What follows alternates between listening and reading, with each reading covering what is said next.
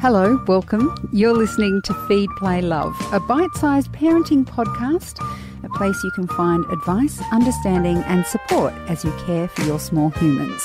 I'm Siobhan Hunt. Pregnancy is a very physical experience. Your body changes, and so does your awareness of what it means to grow a child. Not having that physical connection to a baby can make partners feel left out of the experience, at least until the baby is born and in their arms. Diane Zalidis is a midwife and the clinical lead of Pregnancy, Birth and Baby, an Australian government service, and she believes that there are ways that partners can be included in pregnancy and birth so that they feel more a part of the experience. Hi, Diane, how are you? I'm good, Siobhan. Thank you. So, how can women make their partners feel more involved in the pregnancy itself? Mm-hmm. Look, I think one of the first things uh, you alluded to it in the introduction is to remember that he can't feel the baby like you can until you're really in that last half of pregnancy, until you actually see and feel the baby move. So the the idea of pregnancy is quite abstract for men, I mean, he will see what's going on for you, but he can't.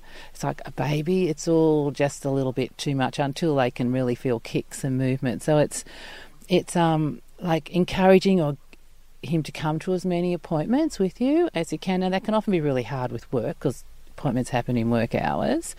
But if not there, then then sit down and just talk about the results and, and what they listen to. But the really big ones, like going for the ultrasound so we can see the baby early on and when they're listening to the baby's heart rate so he can get get a sense of. Now, it's not the same for all men. Again, like all women, men are very different, but predominantly it's a bit like that. But the other thing that men like to do is they're, they're doers and fixers.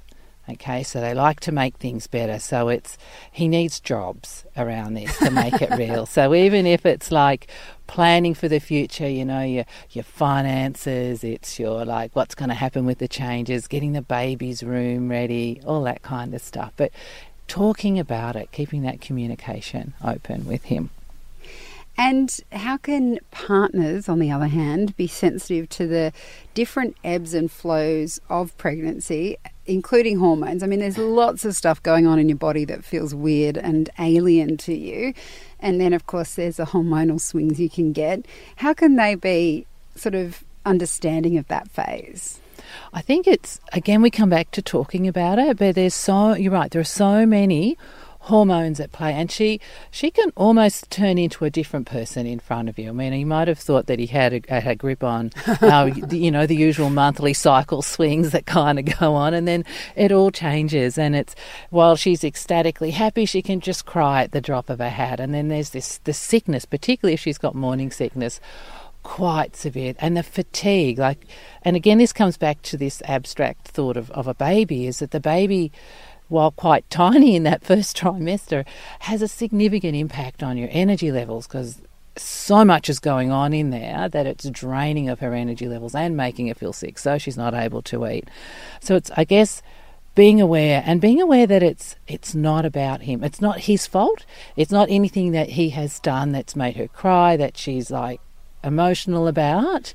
It's just doing what you can to be really supportive and, and hold if, her in that space. And yeah. if um, my one message would be with that is if you can try to be compassionate about, especially the morning sickness, that it, it's such a sweet little word for the most disgusting feeling in the world. and the way I would describe it is having an all day hangover. So, mm. next hangover your partner has, say to them, all right, just imagine feeling like this 24 hours a day. Mm, for and 12 weeks. For 12 weeks. For 12 weeks. If you're lucky. it stops at 12 weeks. So compassion helps. That's great. Yes. And what about when the actual labour comes along? How important are partners in that arena? they're essential in that arena. And I think it's really important that they go to classes with her um, to really understand what's going to go on because it's very confronting labour and birth are very confronting. And I, like I said a moment ago, that they like to fix things and take care of things, and they can't do it here.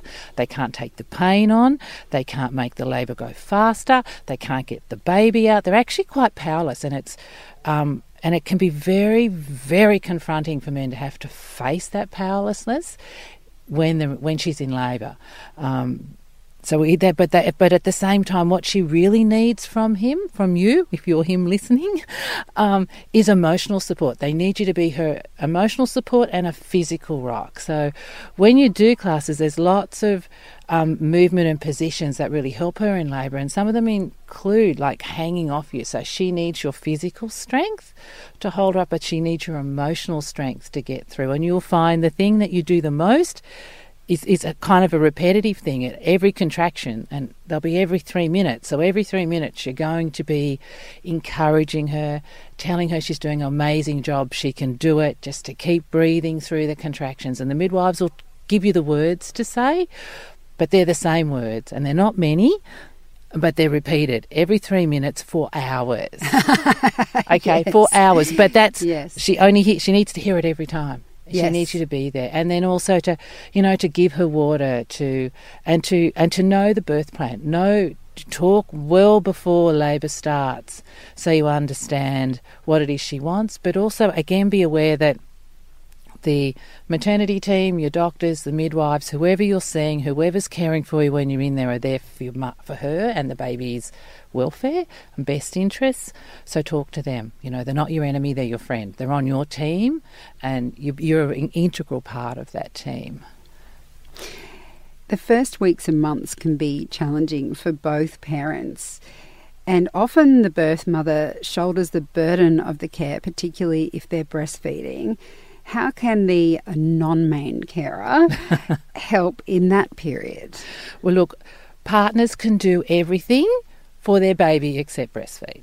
Okay, so when you think about that, there's a lot going on. So when baby's first born in hospital, you know, go along to the bathing demo, learn how to bath, do it while the midwife's there because, you know, these little babies are quite tiny, and you know, for um, if, if we're talking about men as partners, your hands are quite big. Like, how do you hold this little thing? You won't drop them, I promise, and you won't drown them because your reflexes will get them back out of the water really fast. yes. You can change nappies, you can bring her drinks and food while she's feeding. If you've got another child at home, you can be entertaining the toddler who kind of wants to get in on the mix of the feeding. There is so much. There's household chores and there's all this stuff you can discuss beforehand. You know, there's there's meal prep, even if it's a barbecue every night, there is an area that I know that you're good at in that area. and it might just be thawing out what's in the freezer, I don't know, or running out to get food. There is so much. I mean, really, you can do everything except breastfeed.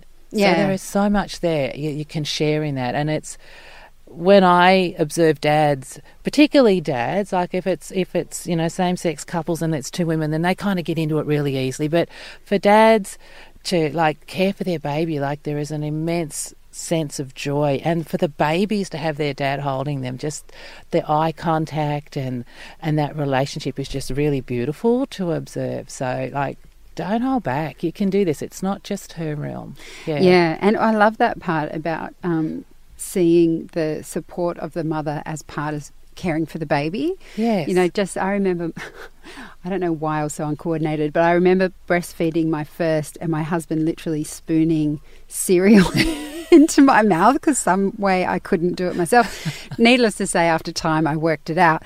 But um, it was it was such a simple thing. Like for, if you don't have the right head set around it, if you don't have the right way of thinking about it, you could be like, oh my God, I've just been re- relegated to being the slave here. I'm not doing anything.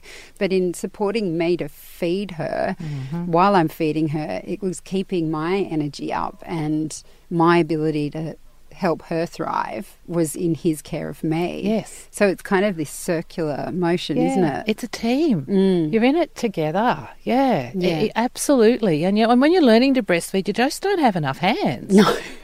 To do anything else, You're but like pulling your breast you wish up you, and you wish you had another set just to get that baby on the breast, let alone trying to manage a glass of water or something really simple like Yes. that. So yes. you know, there is, it's just that you're a team, and that's the most important thing. Don't think that you need to be invited to do things or asked. Just like, Get in there. get in there. It's your bubby too. Yeah, it's your bubby too. Such a beautiful time, isn't Mm, it? it Hard is. and challenging, but amazing. Amazing. Amazing. Diane, thank you so much for your time today. You're welcome.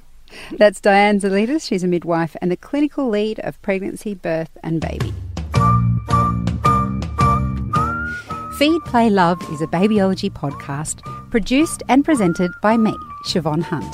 I'd love to hear from you, so if you'd like to get in touch, email me at feedplaylove at theparentbrand.com.au. See you next time.